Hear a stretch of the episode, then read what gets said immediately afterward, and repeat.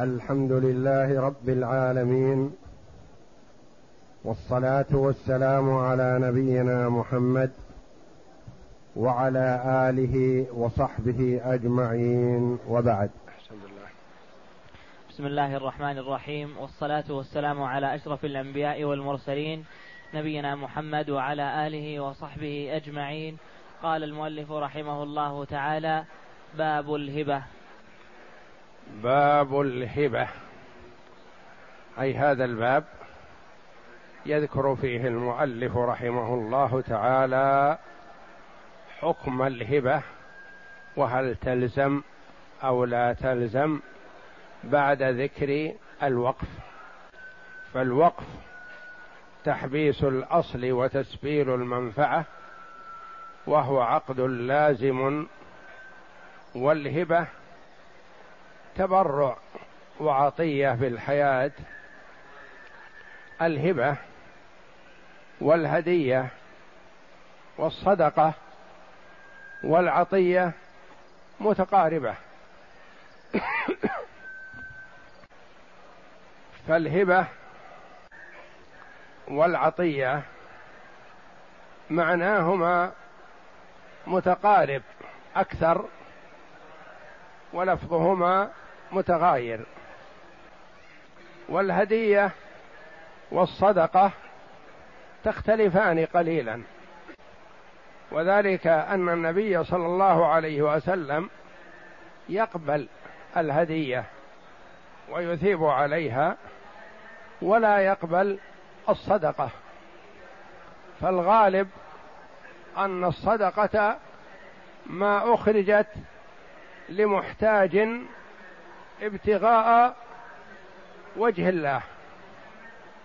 يتصدق عليه. والهدية تهدى للمحتاج وغير المحتاج تقربا إلى المهدى إليه. وقد جمعهما النبي صلى الله عليه وسلم في حديث اللحم الذي تصدق به على بريرة. وذلك أن النبي صلى الله عليه وسلم طلب من أهله طعاما فأتي بطعام قليل. فقال عليه الصلاة والسلام ألم ارى في البرمة لحما؟ قالوا بلى يا رسول الله يعني ما أحضرتم منه شيء. بلى يا رسول الله هذا لحم تصدق به على بريرة. بريرة خادمة لعائشة رضي الله عنها وهي التي أخذتها أشترتها من مواليها واعتقتها. فهي مع عائشة تصدق به على بريرة فقال عليه الصلاة والسلام هو لها صدقة ولنا منها هدية. يعني هي تهدي علينا فأكل منه صلى الله عليه وسلم لأنهم كرهوا أن يحضروه إلى النبي صلى الله عليه وسلم وأصله صدقة على بريرة. والرسول صلى الله عليه وسلم يعرفون أنه لا يأكل الصدقة. ومما يتميز به عليه الصلاة والسلام أنه يأكل الهدية ولا يأكل الصدقة. فمما تعرف به سلمان الفارسي رضي الله عنه على النبي صلى الله عليه وسلم أحضر له في اليوم الأول طعاما وقال هذا صدقة عرفت أنكم غرباء في هذه البلاد وهذا صدقة. فدفعه النبي صلى الله عليه وسلم إلى الصحابة وقال كلوا ولم يأكل منه شيء. قال سلمان رضي الله عنه هذه واحدة. ثم أحضر في اليوم الثاني طعاما. وقال هذا هدية مني لك. فأكل منه صلى الله عليه وسلم وأكل معه الصحابة رضي الله عنهم. فقال هذه الثانية. ثم إنه بدأ يدور حول النبي صلى الله عليه وسلم لعله يرى علامة الثالثة وهي خاتم النبوة بين كتفيه.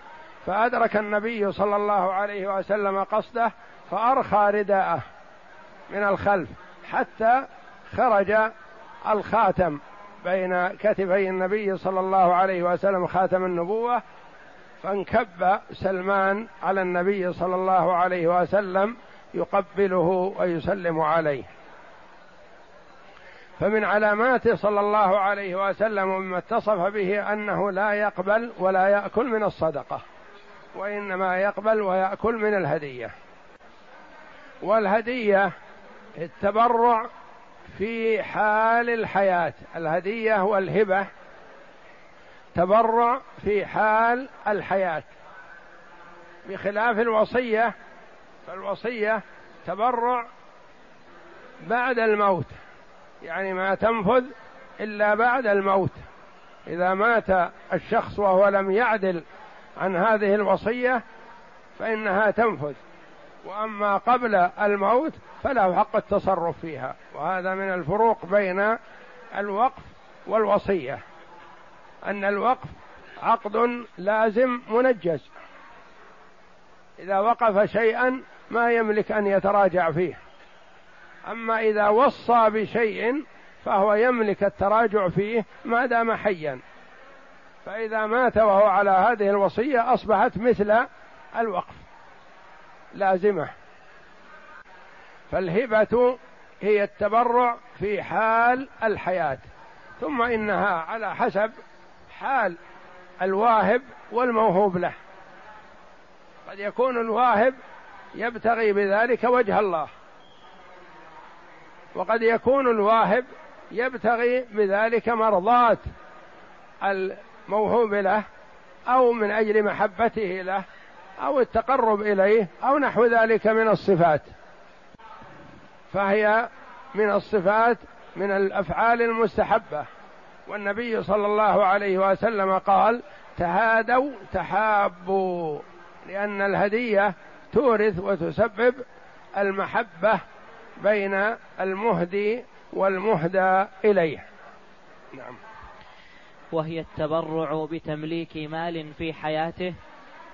هذه هي الهبة والهدية تبرع بتمليك مال في حال حياته يعني يعطيه وهو حي. نعم. وهي مستحبة لما روي عن النبي صلى الله عليه وسلم أنه قال تهادوا تحابوا. تهادوا تحابوا. تهادوا نعم. وهي أفضل من الوصية لما روى أبو هريرة رضي الله عنه قال سئل رسول الله والهدية أفضل من الوصية. والوقف أفضل من الوصية. لما؟ لأن الهدية والهبة والوقف تبرع في حال الحياة. والوصية تبرع بعد الموت يعني بعد ما ينسلخ الإنسان من ماله يأخذ شيئا منه يهدي يوصي به بعدما يكون للورثة. ولقوله صلى الله عليه وسلم أفضل الصدقة أن تصدق وأنت صحيح شحيح. تأمل الغنى وتخشى الفقر. ولا تمهل حتى إذا بلغت الحلقوم قلت لفلان كذا ولفلان كذا وقد كان لفلان. نعم. وهي أفضل. وهي أفضل من الوصية لما روى أبو هريرة قال سئل الرسول الهدية عطى منجز والوصية عطى بعد الموت. نعم. قال سئل رسول الله صلى الله عليه وسلم أي الصدقة أفضل؟ قال أن تصدق وأنت صحيح شحيح تأمل الغنى وتخشى الفقر ولا تمهل حتى إذا بلغت الحلقوم قلت لفلان كذا ولفلان كذا رواه البخاري ومسلم بمعناه وهبة القريب أفضل لقوله لقول رسول الله صلى الله عليه وسلم الرحم شجنة من الرحمن فمن وصلها وصله الله ومن قطعها قطعه الله. وفي هبة القريب صلتها. هبة القريب صلة للرحم. وإذا كان قريب محتاج وفقير فهي تجمع بين الصلة والصدقة. ولهذا الصدقة على القريب قال عليه الصلاة والسلام اثنتان صدقة وصلة رحم. ولا يجوز تفضيل بعض بعض ولده على بعض في العطية لما روى النعمان بن بشير قالت تصدق علي أبي ببعض ماله فقالت أمي عمرة بنت رواحة لا أرضى حتى تشهد عليها رسول الله صلى الله عليه وسلم فجاء أبي إلى رسول الله صلى الله عليه وسلم ليشهده على صدقتي فقال أكل ولدك أعطيت مثله؟ قال لا قال فاتقوا الله واعدلوا بين أولادكم. قال فرجع أبي فرد تلك الوصية وفي لفظ لا تشهد فرد أبي تلك. فرد تلك الصدقة وفي لفظ لا تشهدني على جور متفق عليه. فسماه جور والجور حرام لأن ذلك يوقع العداوة وقطيعة الرحم فمنع منه كنكاح المرأة على عمتها. ولا يجوز للمسلم أن يفضل بعض ولده على بعض. والتفضيل فيما يبقى يعني يميزه يميزه على إخوانه وأخواته. هذا لا يجوز لأنه يسبب الكراهية والبغض بينهم وإثاره للعداوة بينهم. إذا ميز الوالد بعض ولده على بعض. وإنما الواجب التسوية بخلاف النفقة. فالنفقة إذا كان الولد محتاج إلى نفقة أبيه فينفق على هذا حاجته وينفق على هذا حاجته بحسب حاله. فلا يدخل في التفضيل هذا وإنما الزائد عن النفقة. فمثلا الوالد عنده أولاد صغار في البيت وفي الابتدائي وفي المتوسط وفي الثانوي وفي الجامعة متفاوتون وهم في حاجة إلى النفقة كلهم. فيعطي مثلا من في الجامعة أكثر ممن في الابتدائي والمتوسط. ويعطي من في الابتدائي والمتوسط أكثر ممن هو في البيت مثلا. لأن هذا من باب النفقة ولا حرج في هذا. لا حرج في هذا لأن هذا من باب النفقة اللازمة. هذا بالغ ورغب في الزواج زوجه والصغير صغير على الزواج ما أعطاه. أنفق على زواج هذا مبلغ من المال خمسين ألف أو أكثر أو أقل. مثلا والصغير ما أعطاه.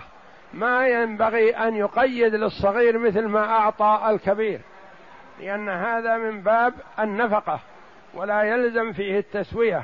فالصغير إذا بلغ وأنت على قيد الحياة تزوجه أما إذا مت قبل أن يبلغ فلا حرج عليك. ولا يلزمك أن توصي ولا يجوز لك أن توصي له لأن هذا من الوصية لوارث.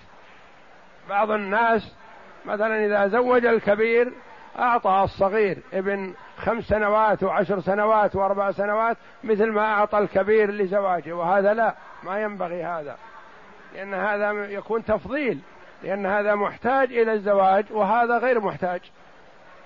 فأعطيته مال بدون مقابل.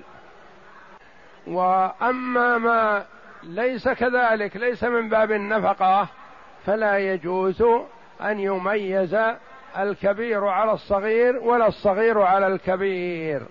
والشاهد في هذا والدليل قول النعمان ابن بشير رضي الله عنه تصدق علي أبي ببعض ماله.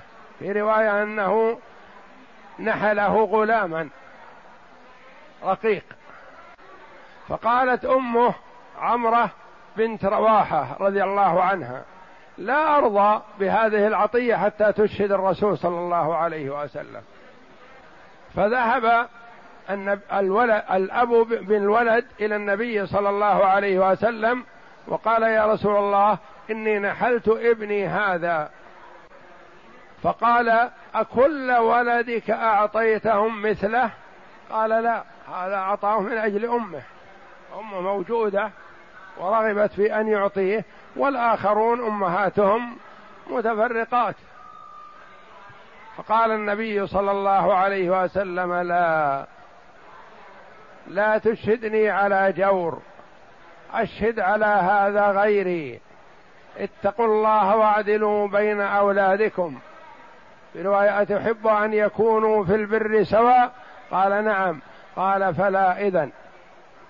لا تعطي واحد دون البقية من أجل محبته أو من أجل إرضاء أمه أو نحو ذلك وإنما يكونوا متساويين. يقول النعمان بن بشير رضي الله عنه فرد أبي تلك الهبة أو العطية لأنهم ما يخرجون عن توجيهات النبي صلى الله عليه وسلم وقوله ويحتمل أن أمه أرادت أن تؤكد هذه الهبة والعطية ويحتمل أنها أرادت تتأكد من جوازها فطلبت إشهاد النبي صلى الله عليه وسلم عليها لأنه لا يشهد عليه الصلاة والسلام إلا على حق. فقال لا تشهدني على جور. فدل هذا على أن العطية هذه تعتبر من الجور والجور حرام ولا يجوز. فإن فعل فعليه التسوية بأحد أمرين إما رد عطية الأول أو إعطاء الآخر مثله. لأن النبي صلى الله عليه وسلم أمر برده وأمره يقتضي الوجوب. نعم. فإما وإن فعل يعني أعطى بعض ولده دون بعض. هذا لا يخلو. إن كان لمبرر أعطاه لمبرر فهذا سيأتي. مثلا كأن يكون هذا معاق فميزه. أو هذا مريض فميزه. أو هذا متفرغ لطلب العلم فميزه. أو هذا حافظ لكتاب الله فأعطاه من باب المكافأة لحفظه فميزه. فلا بأس بهذا كما سيأتي.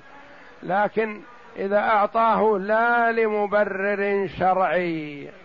وإنما لأجل محبته للولد هذا أو لأجل أمه أو لأنه وحيد أمه أو نحو ذلك يعني لمبرر لغير مبرر شرعي وإنما لهوى في نفسه فلا يجوز. فإن فعل يعني فعل هذا الشيء ويقول مثلا يأتي يقول أنا فعلت أنا أعطيت ابني هذا أرض. أعطيته كذا أعطيته مال وأمضيته. نقول لا بد من أحد أمرين. إما أن يعطي الآخر أو الآخرين مثله أو أن يرد هذه العطية. ولا حرج في الرد لأنه استدراك عن الجور والظلم. والهبة ما يجوز للإنسان إذا وهب أن يرجع إلا هبة الوالد لولده. إذا وهبه وأراد الرجوع فله أن يرجع من باب التسوية بينه وبين إخوانه وأخواته. فإن فعل بأن ميز بعض ولده على بعض فعليه أحد أمرين. إما رد العطية أو إعطاء الآخر أو الآخرين مثله حتى يكون في تسوية. نعم. فإن مات ولم يسوي بينهم ففيه روايتان. إحداهما يثبت ذلك لمن وهب له ويسقط حق الرجوع اختاره الخرقي لأنه حق للأب يتعلق بمال الولد فسقط بموته كالأخذ من ماله والثانية يجب رده وهذا اختيار ابن بطة وصاحبه أبي حفص لأن النبي صلى الله عليه وسلم سماه جور والجور يجب رده بكل حال والتسوية المأمور بها في المأمور بها القسمة بينهم على قدر مواريثهم لأنه تعجيل لما يصل, إلي يصل إليهم بعد الموت فأشبه الميراث. فإن مات الوالد قبل أن يرجع في الهبة وقبل أن يهب الآخرين. مثلا الوالد كتب لولده الكبير أو الصغير أو الأوسط لسبب من الأسباب شيئا ما. أو كتب له عقارا أو نحو ذلك بغير مبرر. فكأن الولد أخفى هذه الكتابة. وما علم إخوته بذلك. حتى لا يقول للوالد شيء. مات الوالد أبرز الولد الكتابة والعطية المشهد عليها. مثبتة بصك أو بورقة مشهود عليها من يعرف بالعدالة والثقة. فما الحكم؟ ما يمكن الوالد ذهب. ما يمكن نقوله ارجع في عطيتك هذه. يقول فيها روايتان. فيها قولان للعلماء. بعضهم يقول هذه العطية نفذت. وهذا إثم ارتكبه الأب يلقى الله جل وعلا به يوم القيامة. ولا يمكن استدراكه لأنه خلص. أعطى مخالفا لأمر النبي صلى الله عليه وسلم بالتسوية فإثمه عليه والمال أصبح للولد الآن ما يمكن يرجع فيه. والوالد ذهب ما يمكن نقول أرجع. والوالد هو الذي يملك الرجوع والآن غيره ما يملك. الورثة ما يملكون يقولون نبطل العطية ما يملكون. فيقولون تنفذ وإثمها على الوالد الذي فعلها. ثم هو أمره إلى الله جل وعلا. إن كان نيته حسنة أو له مبرر فالله جل وعلا يعلم السر وأخفى. وإن كان مميز لهذا الولد دون غيره بغير مبرر شرعي فهو في هذه الحال آثم والعياذ بالله. وهذا مما يخشى على المرء في آخر حياته يختم له بسيء عمله فيكون يستحق النار والعياذ بالله. وكما جاء في الحديث إن الرجل لا يعمل بعمل أهل الجنة ستين سنة فإذا قربت وفاته جار في الوصية فختم له بسيء عمله فكان من أهل النار. الجور في الوصية من الكبائر. ما يجوز للمسلم أن يوصي إلا على وفق كتاب الله وسنة رسوله صلى الله عليه وسلم. وأفضل ما يكون للمسلم إذا أراد أن يوصي أو يتبرع أو يعطي في آخر حياته أن يرجع إلى طالب العلم. إما طالب علم أو القاضي أو كاتب العدل أو نحوهم ممن يرشده إلى الصواب. لأنه قد يكتب ما يكتب أو يكتبه عند كاتب عادي لا يعرف الأحكام الشرعية فيبهت الورثة حينما تخرج هذه الكتابة وقد مات الوالد. ولا يمكن وعظه ولا يمكن تذكيره ولا يمكن الرجوع فتوجد الحزازة والكراهية بين الأولاد ويأثم بها الوالد. يختم له بعمل سيء فيكون والعياذ بالله من أهل النار. والواجب على الإنسان المسلم ألا يتصرف لا في ماله ولا في غيره إلا على وفق الشرع. ما يجوز للإنسان أن يتصرف في المال على خلاف الشر لأن المال أمانة بيده. ما يملك أن يحرقه بالنار ولا يملك أن يرميه بالبحر وهو ماله. فملكه عليه قاصر مو تام يعني هو يملكه لكن ملكا منوط. بالجواز ويمنع من عدم الجواز. ولهذا إذا كبر الأب وضعف وساء تصرفه للأولاد أن يحجروا عليه. فلا يبيع ولا يشتري ولا يهب ولا يعمل شيء إذا ساء تصرفه فالمعنى هذا أن المال ليس ماله من كل وجه. يتصرف فيه تصرف كما ما شاء وأراد. لا. مقيد بالشرع. لو أن المرأة يأتي مثلا يقذف في النار ريال أو خمسة ما يطاع في هذا ولا يوافق على عمله يمنع منعا شرعي. وكذلك لو رمى شيئا من المال في البحر بدون مبرر قد يكون لرمي المال شيء مبرر مثلا كأن تكون السفينة ثقيلة مثقلة ولا بد أن يرمى بعض المال في البحر حتى لعلها تسلم. فهذا لمصلحة. فيرمى المال ولا يرمى أحد من الآدميين. فإذا كان لغير مبرر فيمنع من هذا. فالوالد يتصرف في ماله وفق الشريعة. فمعناه أنه إذا أعطى شيئا وأخفاه هذا العطاء محرم عليه ويختم له بعمل سيء.